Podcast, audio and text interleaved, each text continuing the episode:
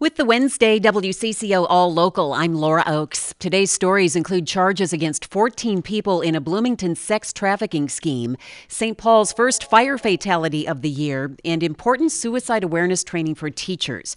But we begin with the latest out of Edina, where it's unclear whether three schools and a community center will hold classes tomorrow after they were closed today following a potential safety threat. In a morning phone alert, Edina's superintendent notified families about what she called two concerning messages left on the voicemail of Normandale Elementary School. School officials have been working with authorities to determine the credibility of the threat. St. Paul has its first fire fatality of the year. Firefighters responded Tuesday afternoon to a home on Western Avenue North where smoke was coming from a window. Crews pulled one person from the home and resuscitation efforts were started in the front yard. That person later died at the hospital. Roy Mokosso is deputy fire chief. Fires of any size can lead to to uh, fatalities. Um, it's very important to have working smoke detectors in the home. Um, we're getting to the point where we're about to have a, a season change, as I mentioned.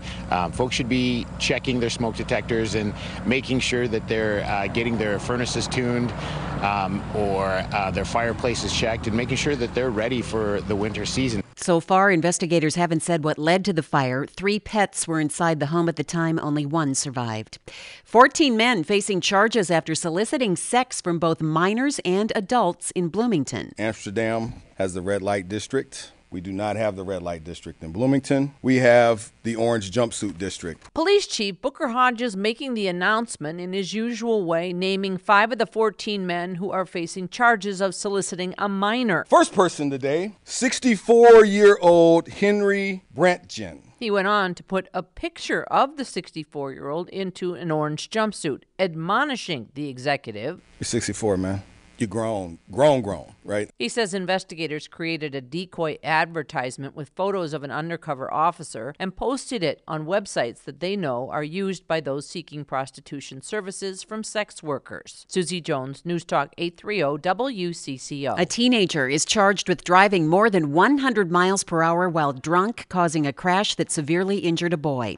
19 year old Matthew Suckram of Blaine is charged with four counts of criminal vehicular operation and fleeing police following a collision between two SUVs Saturday night in St. Anthony. The other driver suffered bleeding on the brain and was hospitalized along with her brother, whose age was referenced in the charges as either 10 or 11. The criminal complaint says the boy suffered serious brain damage as well as extensive internal injuries to his liver, spleen, and kidneys.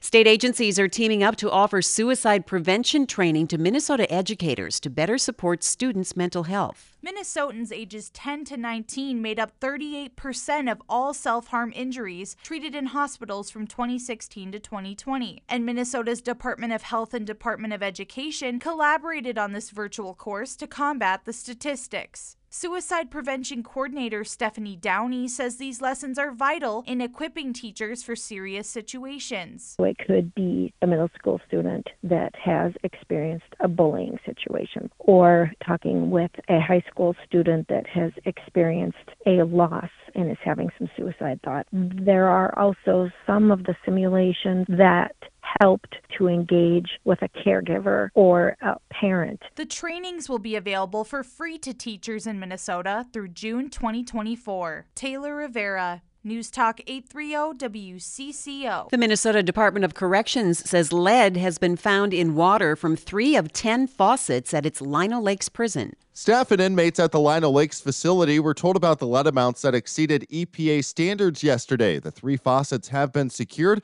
and are not in living areas or staff break areas.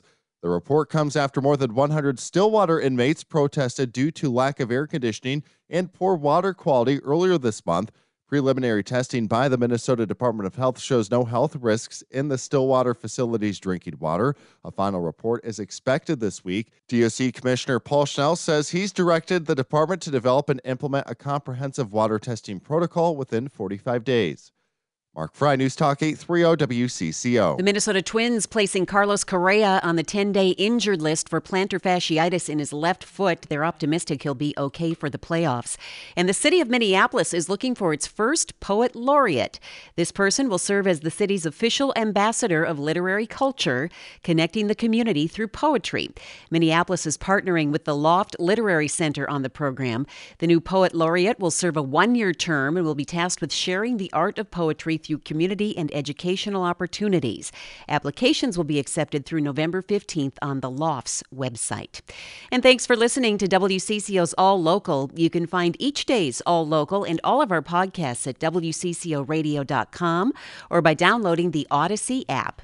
I'm Laura Oakes, News Talk 830 WCCO.